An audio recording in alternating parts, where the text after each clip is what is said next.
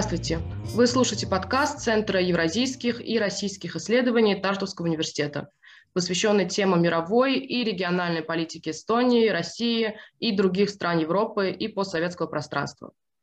Меня зовут Фидан Вали, и в сегодняшнем выпуске мы поговорим об исторической памяти народов Балтии и Украины, о секьюритизации памяти, то есть о том, как историческая память различных народов превращается в вопрос национальной безопасности, и в целом о конфликтах различных идентичностей на почве исторической памяти.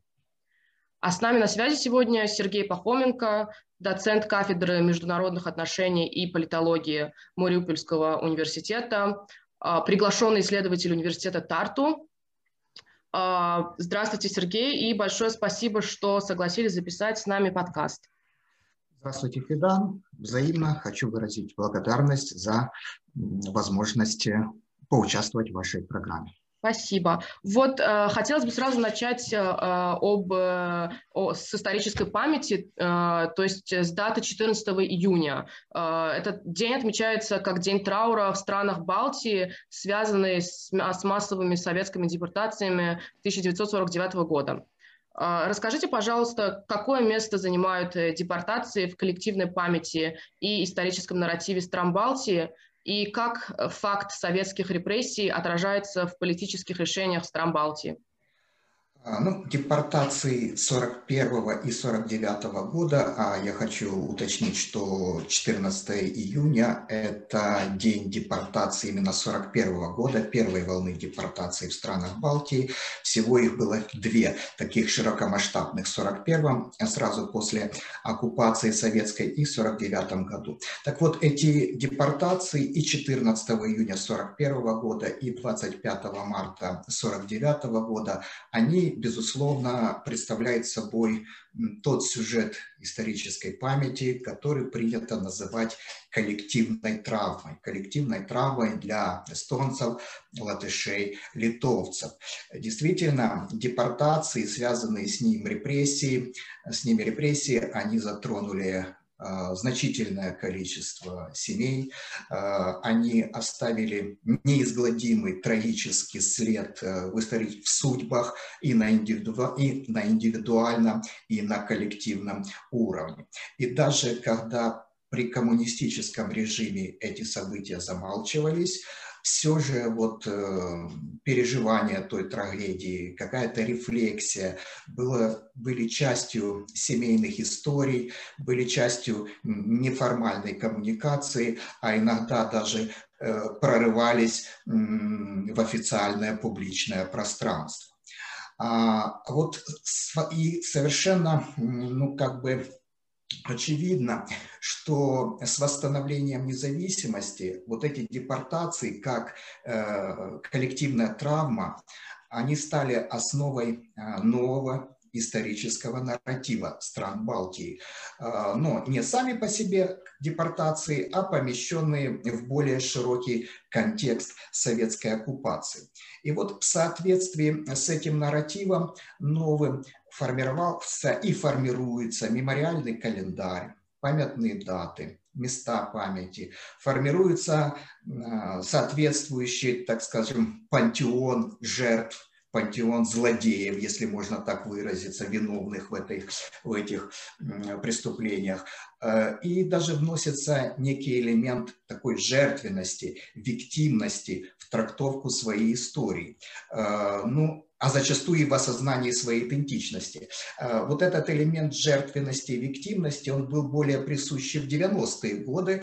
Сейчас э, он несколько уступает место э, как ключевой какой-то такой эмоциональный посыл национальных нарративов. Где-то он остается еще более, скажем так, присутствуют достаточно ярко, например, в Латвии. Где-то, например, вот в Эстонии, а, в Эстонии уже этот элемент виктивности, жертвенности отходит на второй план, и а, политика памяти и коммеморации, она такая более разноплановая. Тем не менее, тем не менее, а, мы должны э, признать, что депортации, э, они как, по сути, основная коллективная травма а, для эстонцев, латышей, литовцев, и как узловая точка официального исторического нарратива, они продолжают, собственно говоря, быть таковыми, и это, как вы сказали, отражается в политических решениях.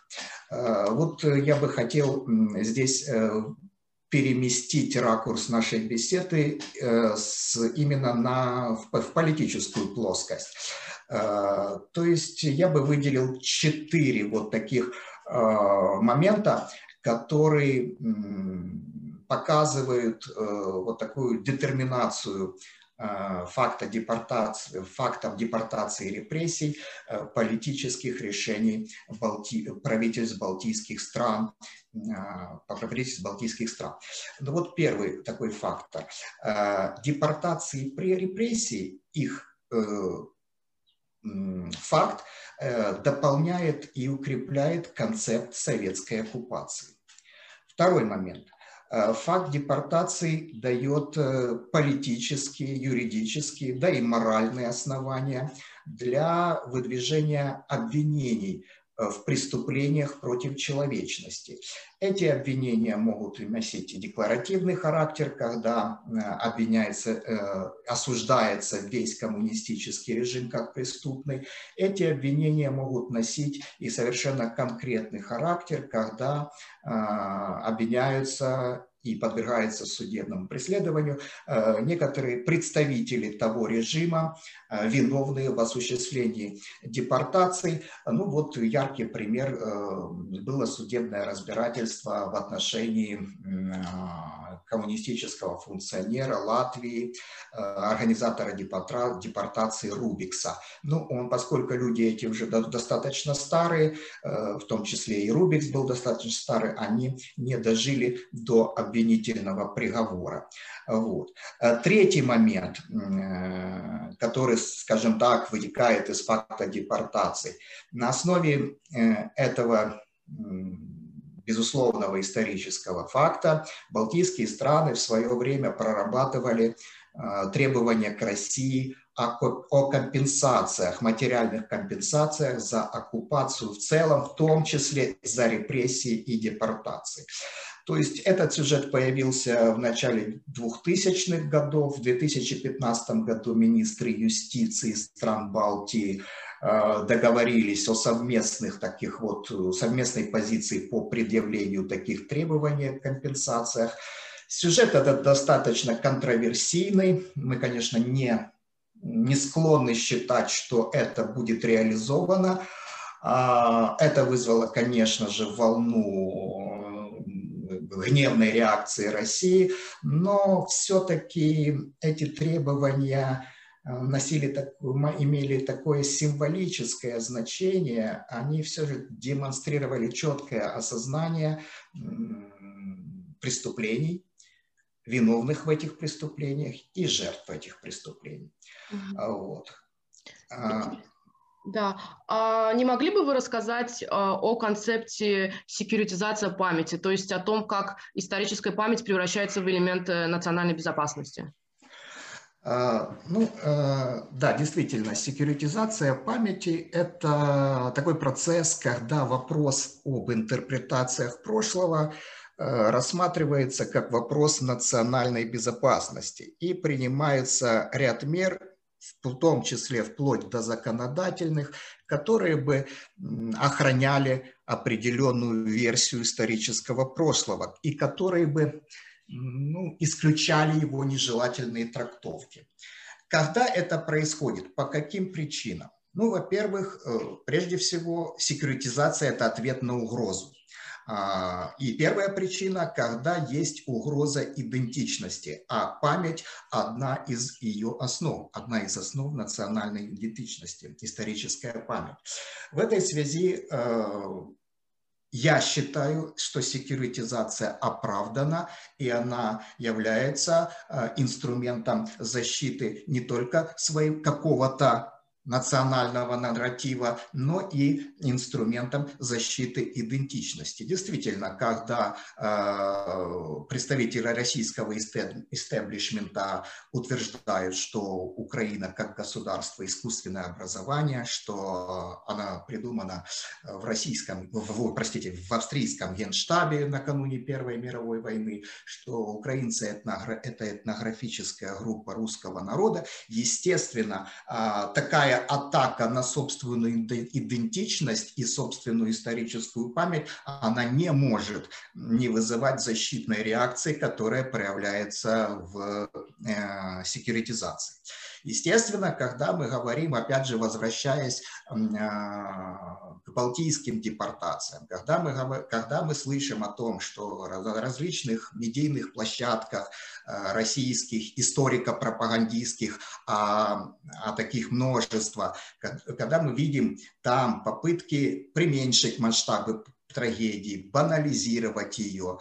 Ну, такие, знаете ли, пассажи, которые я встречал, например, что вот высылали уголовников тоже. Ну, знаете, э, вагоны были комфортные, там были фельдшеры, медсестра. Ну, вы знаете, да и сами эстонцы, латыши, литовцы участвовали в этих депортациях. Ну, и когда аргументы заканчиваются, э, классическое обвинение. Да вот вы своих фашистов героизируете. Mm-hmm. То есть, понимаете, не отрицается факт депортации, но вот выдергиваются какие-то имевшие место факты и ставятся, они акцентируются и боль, в большей степени. То есть речь идет не, о, не вообще как бы об отрицании этого события, а, а о том, чтобы создать фактологический оценочный хаос. Да? Вот. Э, ну, что говорить, мы живем в эпоху постправды, и э, создание вот такого информационного хаоса характерно для любой пропаганды, особенно для российской, и э, в том числе и в историческом контексте.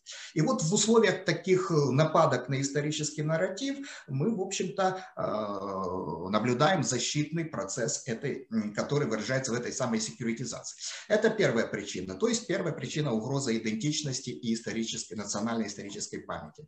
Вторая причина, когда есть угроза нивелирования своего исторического прошлого в рамках какого-то общего нарратива. Ну вот, например, Восточная Европа, вступив в ЕС, она столкнулась с совершенно иным нарративом, в центре которого был Холокост, и который совершенно ну, в минимальной степени э, осуждал э, какие-то преступления коммунистического, сталинского режима. И страны Восточной Европы, а в их числе главными мнемоническими, скажем так, воинами на Европейском фронте, будем говорить так в кавычках, выступили Польша и страны Балтии, они, в общем-то, попытались и не безуспешно продвинуть свой исторический нарратив, что, э, который был для них более актуален и более, в общем-то, а, важен в их национальной идентичности. И этот нарратив о преступлениях, о советской оккупации, преступлениях коммунистов, коммунистического э, режима. Он был секьюритизирован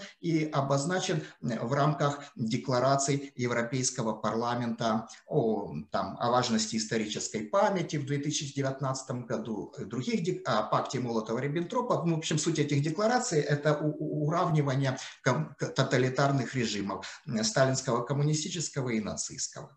А, третья причина – это как память секьюритизируется, когда она используется как мобилизирующий и консолидирующий элемент общества. В этом э, плане мы можем э, сделать, э, в общем-то, а, пример, привести пример России. Действительно, достаточно полиэтничная страна с разными регионами, и вот такая единая такая основа для общей идентичности была выбрана из исторического прошлого, это так называемая Великая Отечественная война, а чтобы эта основа поддерживала консолидацию, сама эта основа, память об этой в основе, то есть войне, тоже должна быть однородной. И поэтому мы видим в России такие процессы секьюритизирующие определенную, скажем так, неосоветскую трактовку Второй мировой войны.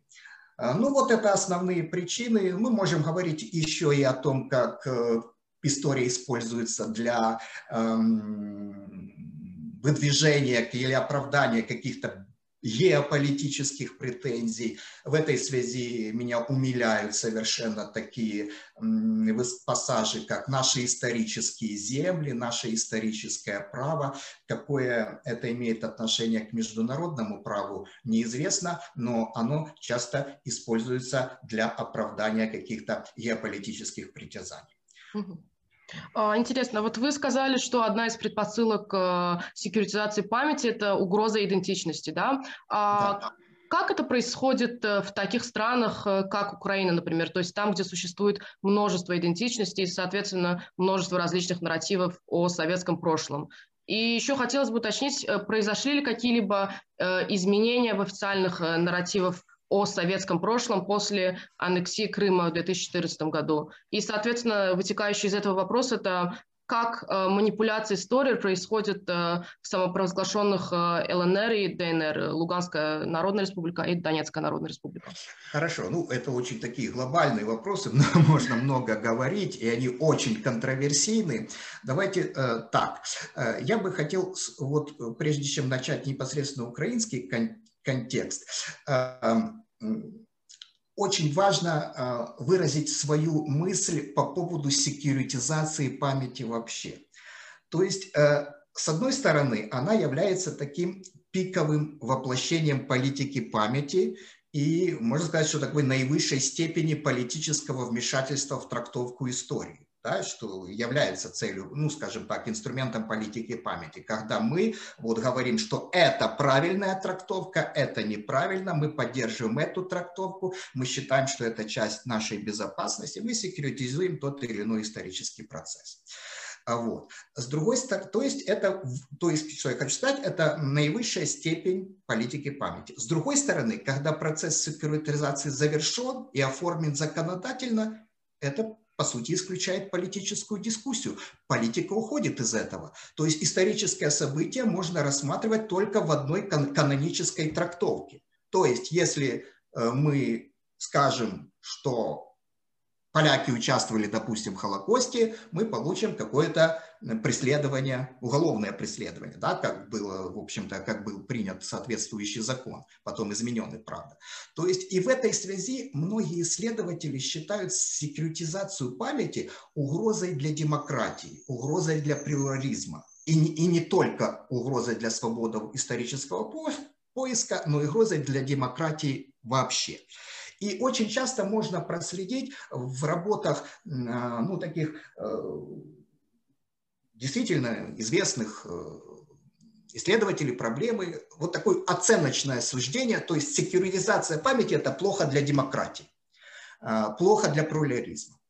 Вот я, пользуясь вашей площадкой, хочу донести вот свои, ну, какие-то свои корректировки этой мысли. С одной ага. стороны, это действительно так. Но я хотел бы отметить, что секуризация это не только и не столько какой-либо запретительный закон, который вот запрещает говорить о том, что, геноц... что Голодомор не геноцид, и что Голокост это не геноцид и так далее. Нет, это не только какой-то запретительный закон. Э, секуритизацию нужно рассматривать как дискурс. То есть мы объявляем о проблеме, мы объявляем об угрозе мы ее обсуждаем, и в, в рамках этого дискурса возможна состязательность, возможность плюрализм. Например, мы говорим, или ну не мы, э, КАПО, Эстонская полиция безопасности, в своем отчете утверждает, что летние российские исторические э, лагеря для эстонской молодежи, они несут э, ну, какой-то исторический нарратив пророссийский, и они несут угрозу безопасности. Но это не значит, что завтра эти лагеря будут запрещены, или там фонд, институт Пушкина и так далее.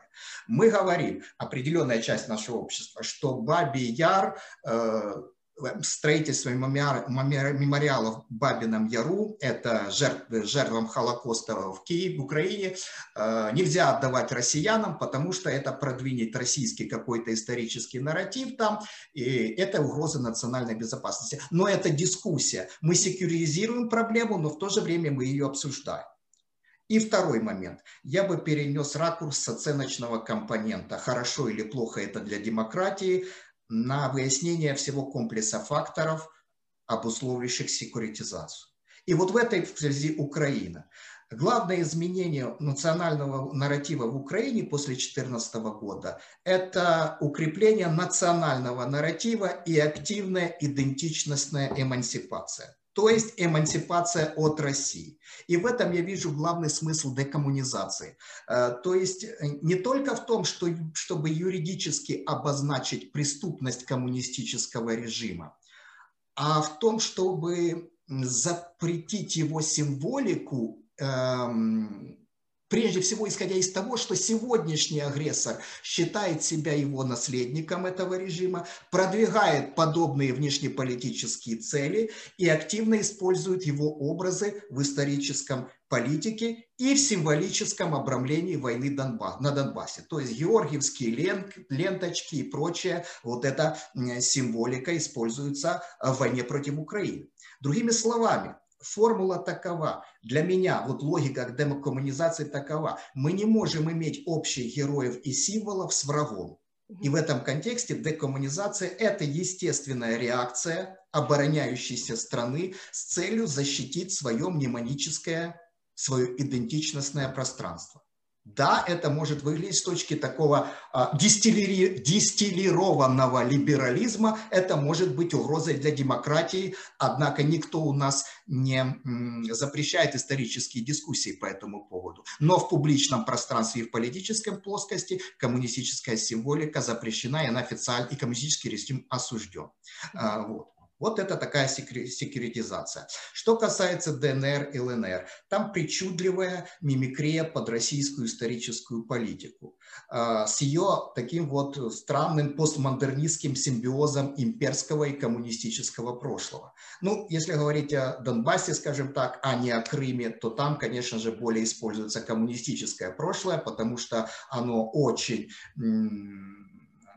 имеет, имеет большое место в коллективной памяти жителей региона. Вот. И в чем это проявляет? И, и, и находит, находит как, какую-то положительную, положительный фидбэк, да, э, потому что люди привыкли из всегда жить здесь в обрамлении коммунистических символов и прославления Великой Отечественной войны и э, трудовых подвигов. И до войны, за годы независимости Украины, мало что там поменялось. Поэтому вся эта э, исторические месседжи пропагандистские России, они легли тут на благодатную почту. В чем это проявляется? Культ Великой Отечественной войны, так называемый, вахты памяти и прочее известное более старшему поколению, не вам, Федан, а мне, например, из советского своего детства. Культ советского прошлого, формирование пантеона новых героев этой войны, которая, вот эта война с Украиной, которая у них называется также отечественная. По, видите такую ассоциацию. Места памяти соответственные, там, где погибли люди в результате обстрелов и так далее. И вот мне интересен вот такой момент э, наверняка вы знаете о тех, э, ну, скажем так, э, в кавычках, героев вот этой войны со стороны ДНР, э, медийно раскрученных персонажей, боевиков Моторола и Иви, которые в разное время закончили свой земной путь. Вот. Слышали о таких, Фидан? Нет, неплохо было бы, если вы пояснили тоже. Э, ну, скажем так, Моторола и Гиви – это псевдо э, персонажей, так называемых ополченцев, боевиков, которых российская и ДНРовская пропаганда выставляла в качестве головных, главных рыцарев, героев этой войны с Украиной. Из них лепили образы героев, их портреты э, в школьных пособиях помещали рядом с портретами маршала Жукова и так далее. То есть это были медийно раскрученные пропагандистские персонажи. Естественно, это было, как бы, собственно говоря, искусственный продукт, а особыми героями они, они не были, но показателен сам факт выбор, выбора этих двух персонажей на место, на роль этих героев. Моторола, он же Арсений Павлов, а, русский, э, участник войны в Чечне, приехал якобы защищать русский народ Донбасса, да, россияне. Еви – местный уроженец Донбасса, да, то есть вот в самом, в самом как бы, и они часто фигурировали вместе, вот, в самом вот этом сочетании русского героя и донбасского героя символизировалась такая героика и смысл происходящего – войн, совместная война русских и, Донбасс, и, и народа Донбасса за свободу, независимость, за русский Донбасс. То есть это все было сделано, безусловно, технологически, безусловно, искусственно, и это тоже была а, определенная, а, преследовалась определенная цель создать э, некую идентичностную картинку объяснения этой войны. Э, Еще хотелось бы спросить э, по поводу того, э, как политика памяти изменилась в Украине при президенте Зеленском. И как бы вы прокомментировали недавний законопроект о коренных народах Украины, который вызвал крайне негативную реакцию со стороны президента Путина? Ну, сразу отвечая, такой делая спойлер ответа на ваш второй вопрос, я хочу сказать, что у президента Путина вызывает крайне негативную реакцию само существование Украины от государства, как государства, но то такое. А, а то это, это действительно наша проблема. А теперь по поводу изменения э, политики памяти при Зеленском. Вы знаете, э, вот в начале э, Зеленский пытается пытался абстрагироваться от всего того, что было связано с предыдущим президентом, его главным оппонентом Порошенко. И именно при Порошенко была проведена такая решительная секьюритизация памяти в виде декоммунизации, э, решительное укрепление национального нарратива, то э, при, при, э, Зеленский, в общем-то, и от этого решил абстрагироваться, и вначале было анонсировано такой подход даже не плюралистический к исторической памяти, а, а такой, ну, скажем так, нигилистический. Он выразился в таком выражении, которое у нас стал мемом, какая разница. В, в знаменитом выступлении Зеленского новогоднем э, в 2020 году он сказал, какая разница, как, как, как названа улица, главное, чтобы она проасфальт, была асфальтирована и освещена. Какая разница, э, кому стоит памятник, если мы там встречаем любимую девушку и так далее. Ну вот такое обывательско-спекулятивное отношение к таким непростым вещам на самом деле, и тем не менее нашедшее достаточно позитивный фидбэк у значительной части нашего общества.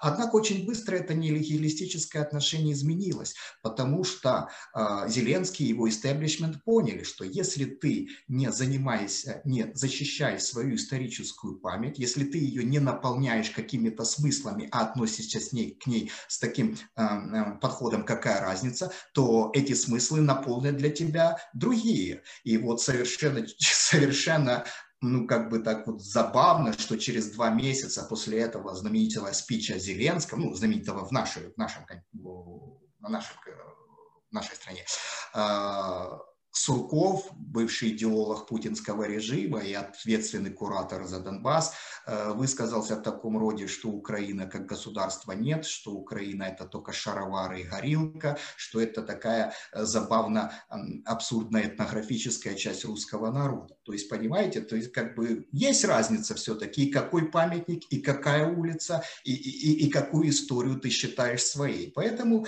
вот эта нигилистическая политика, она изменилась, и Зеленский потом и заявлял несколько раз о важности исторической памяти, и он инициировал ряд э, мемориальных, законод... мемориальных э, законодательных актов, в том числе он ввел День памяти, э, День сопротивления оккупации Крыма именно Зеленский. То есть, собственно говоря, жестокая реальность политическая спустила его с небес на землю, и, в общем-то, общий курс а. А, поддержки национального нарратива сохранился, хотя несколько смягчился.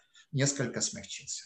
Что касается коренных народов, действительно, э, резкость реакции Путина, она обусловлена прежде всего тем, что три народа, которые были определены в законопроекте как коренные, проживают в Крыму. Э, и именно Крым является их исторической родиной. А Крым, по мнению и Путина, и всего российского и власти.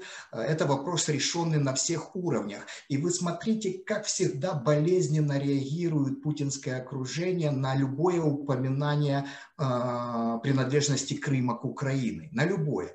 И вот вот этим законопроектом, в котором предлагается дополнительно защитить три коренных народа Украины, это крымские татары, крымчаки и караимы, живущие в Крыму, Украина тем самым показывает свое законное право на Крым, что и вызывает такую реакцию. Поэтому никакие заявления о заботе о русском населении не должны нас сбивать с толку. Путина даже не заботит то, что он в своих претензиях извращает саму международную трактовку понятия «коренной народ».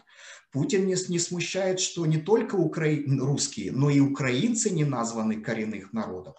Путина разгневал крымский контекст. И он как бы даже допустил такие однозначно не политкорректные э, высказывания из разряда Комильфо. Он начал говорить о еврейских корнях Зеленского. Он начал говорить о том, что практика разделения коренных народ, на, народов на коренные и некоренные – это нацистская практика. Ну, извините, Генеральная ассамблея ООН приняла декларацию коренных народов в 2007 году. Так что Генеральная ассамблея ООН а, повторяет нацистскую практику. Ну, в общем-то, собственно, реакция понятна, и она обусловлена крымским контекстом.